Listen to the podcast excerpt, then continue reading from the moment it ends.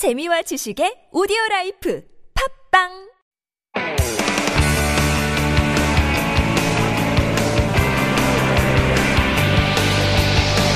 From the latest headlines to conversations about the trends and shifts that shape society at large, explore what makes living in Korea interesting with Life Abroad on TBS EFM.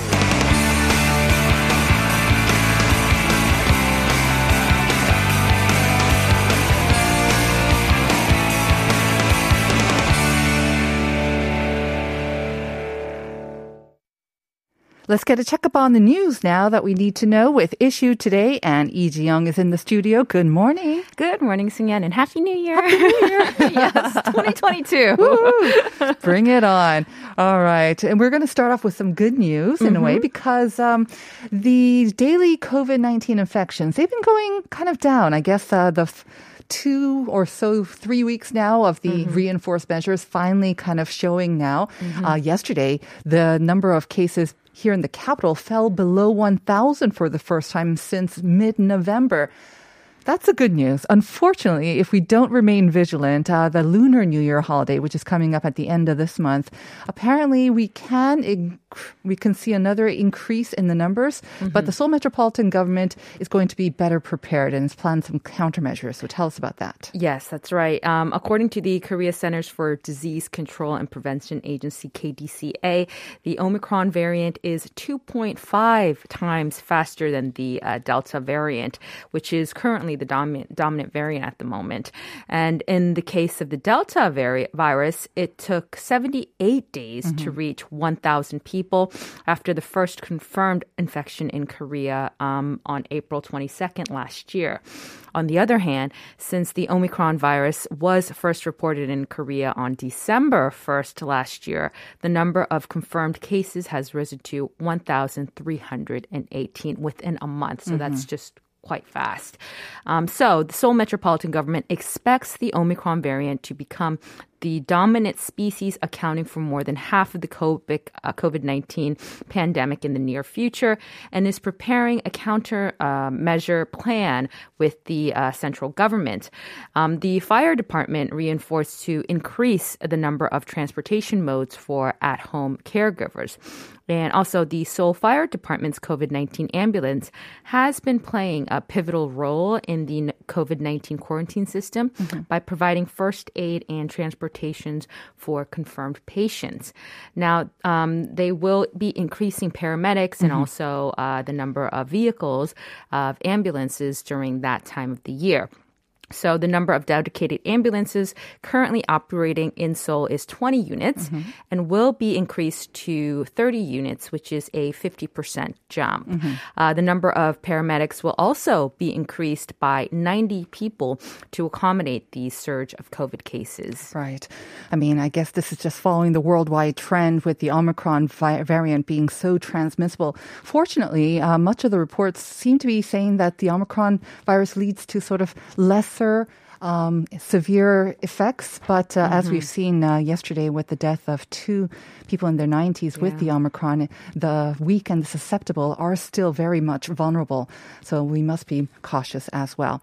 Let's move on to the second news item. It's been two years since the Seoul Metropolitan Police Agency became autonomous. And yesterday, the chief said that Seoul Police is going to have that labeled on their police cars. Tell us why they are doing this, maybe, and what's the significance? yeah, that's right. And I was thinking, why Seoul? So it's kind of like the, the differentiations between like Seoul taxis and Gyeonggi taxis. Right, right. So I think they're kind of like having that with the Seoul Metropolitan Police Force as well. Instill a greater sense of pride, maybe as well. Uh-huh. Well, um, yesterday, uh, the Seoul Metropolitan Police Commissioner Choi Kwan-ho held a press conference and said that he had received some feedback that Seoul residents aren't aware that Seoul Police is an autonomous organization, and uh, even though it's been two years since they've they've gone independent, and have to say, uh, yeah, yeah, I'm yeah, one I mean, of them as well me, to yes. to say the truth. And as a start, he said that the Seoul police, uh, those texts, those letters Mm-hmm. will be labeled on the police cars. Operated by the Seoul Metropolitan Police Force. Um, Commissioner Choi also said that uh, the more important job for Seoul police is actually to ensure the safety of Seoul citizens, and that Seoul police will upgrade their security system throughout the city. Mm-hmm. And he also said that he understands the negative sentiment toward uh, the public has towards uh, the police force, and will work hard to gain their trust and even hard on investigating investigating on crimes. All right. Well, let's hope that does come true. Mm-hmm. And moving on to our last item, it's a fun survey, and we've covered many times how people are just itching to travel right. um, farther and farther away, hopefully even overseas if it gets um, safe enough. But the Seoul Tourism Organization recently did a survey and found that nine out of ten foreigners would like to visit the capital of Korea after the pandemic. So tell us more about this survey. Uh, yes. Uh, the Seoul Tourism Organization asked 9,181 people in seven languages from November 1st to the 19th. And 91.9% of foreign respondents in Korea mm-hmm. said that they are willing to travel to Seoul, and 94.6 of Korean locals who do not live in the metropolitan area said that they would like to travel to Seoul, even if overseas was uh, traveling was possible. Mm-hmm. Uh, both locals and foreigners living in Korea gave careful answers to the question of when to travel abroad in the future. And um, of the, the foreign respondents, 33.9% said that they would travel travel abroad only if uh, the exemption for quarantine for overseas arrivals, the 10 day mm-hmm. mandatory quarantine, uh, is exempted.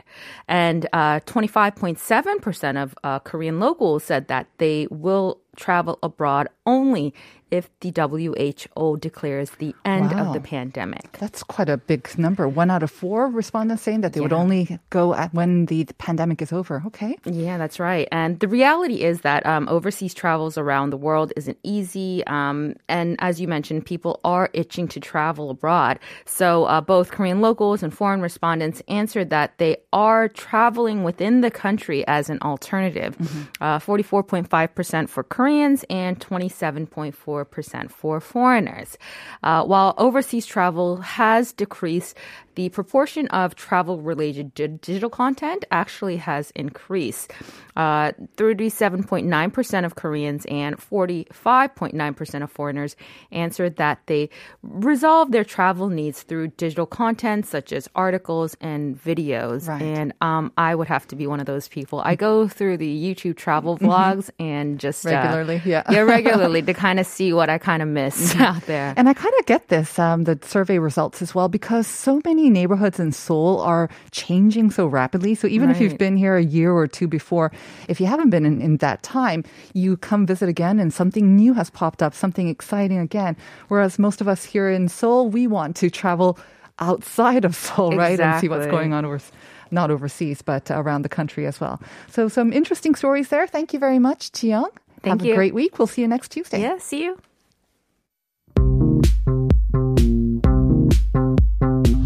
Have questions about life in Korea? Send us your opinions and feedback anytime during the show. Simply text us at pound 1013 for 51 per message or chat with our team while you stream us live on the TBS EFM app or YouTube. Life Abroad, helping you navigate your life in Korea.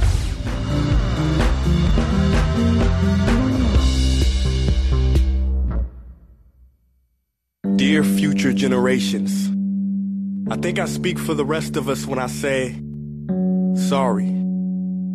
Sorry we left you with our mess of a planet. And we demand change! We must never give up. There's no going back now. I want to challenge all of you to start with a simple action. So that we can make a difference. Let's face it, it's time for us to plan it.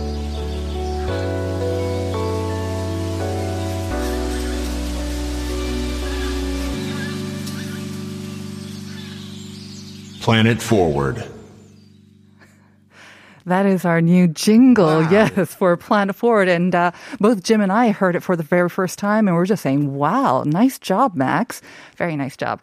So that is the new jingle, a brand new segment for the brand new year, but it's uh, not so much a new word because it's a word that's been around. It's a word that should be on our radar as well. It's about sustainability. So from individuals to businesses to the global rules of trade, this is a segment where we're going to be zooming on on environmental trends and discuss what we can do to keep the planet moving forward sustainably, of course. And uh, helping us to do that is a regular Tuesday fixture, Jim Bulley. Good morning, Jim. Good morning. Happy You New know, Year. I was going to start this with a bit about how I was upset that I didn't get asked to do style files. but after that introduction, it feels a bit childish. yes, exactly. Far more important. No, not more important, but uh, you know, we do like to have the experts cover their expert fields, and with the style files. Um, Well, you- yeah, I think we all needed some help in that realm, and so we have a brand new panel of experts to help us on that round. wow, yes. Uh, before we get into the discussion, let me just quickly remind our listeners about the first question of the day because it's uh, about the environmental doomsday clock. Um, Korea clocked in at 9:38 for 2021, and we asked our listeners whether that means uh, it's good average or bad, the sense of crisis uh, felt by Koreans. So is 938 a good time, an average time, or bad?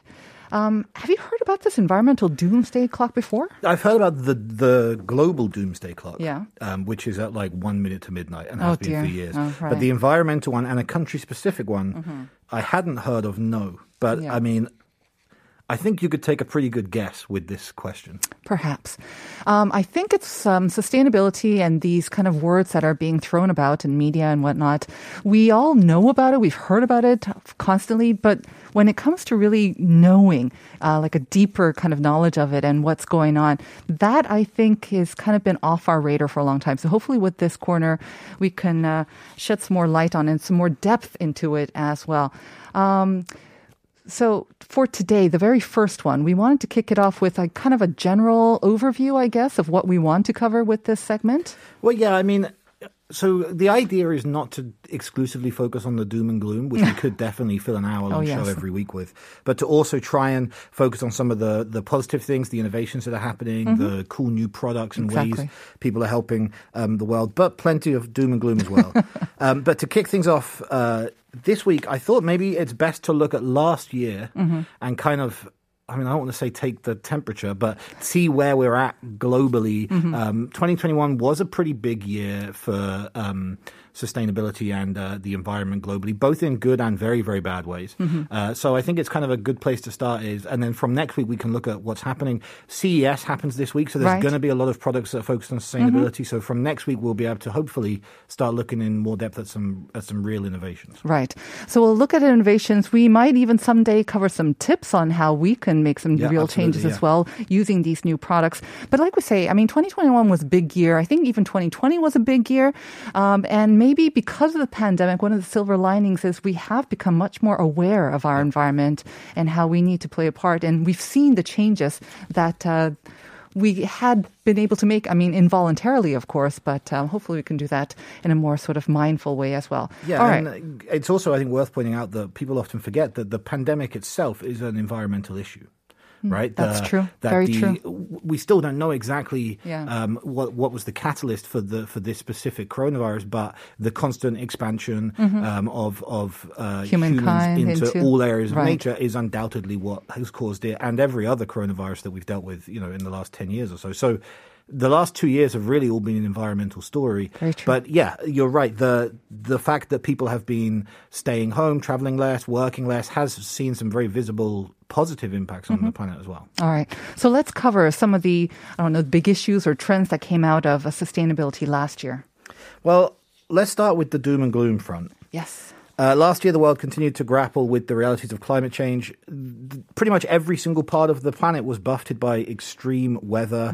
In January and February alone, tens of thousands of people were displaced by flooding, wildfires, and heavy snow. So the entire across the board, every every form of extreme weather you can have. Um, there were very visible signs of climate change throughout the year. I don't think we need to go into them because we all know um, what's happening to our planet. And every conceivable weather pattern and disaster striking somewhere at some point, from more wildfires in California and across Australia, from flooding in Europe and even in Africa, even to a plague of mice in Australia uh, in the summer last year. So there, there's very, very clear red flags. Right. Uh, plenty of material for the doomsayers um, saying that this is meaning the start of the end of the world. Like we saw some unprecedented sort of weather patterns, and really um, not all pointing to the positive direction for our um, Earth. So, and a lot of people are thinking that maybe this might be too late. You know, Yeah. we might be already be too late. So that's hopefully the doom and gloom that we have to cover for this very first episode. There was some good news, right? Yeah, I mean, we can start off with the global diplomacy thing because that's maybe what most people are most familiar with. Last May, Seoul hosted the P4G Summit, um, Partnership for Green Growth. And then in uh, October, November time, you had COP26 in Glasgow. Now, the two of those events obviously do shine a light on climate change. That's something that they certainly do achieve, even if a lot of people uh, fairly reasonably argue that events like that are just an opportunity for politicians to say the right thing without necessarily doing the right thing. Uh, example A being that nearly every single politician, including ones in the UK, travelled to Glasgow by plane, which is ba- bad for the environment. Um, to, in order to go to a summit about climate change. But it is true that it it uh, it does sort of increase the spotlight, and it also does what I think is the most important factor in global politics. We talked about a lot around the P4G summit is peer pressure. Change like this, really on a global scale, is only possible by a sort of a, a, a globally diplomatic mob mentality, right? If all the big countries start pushing more and more and more, then everyone else sort of gets in line. Right.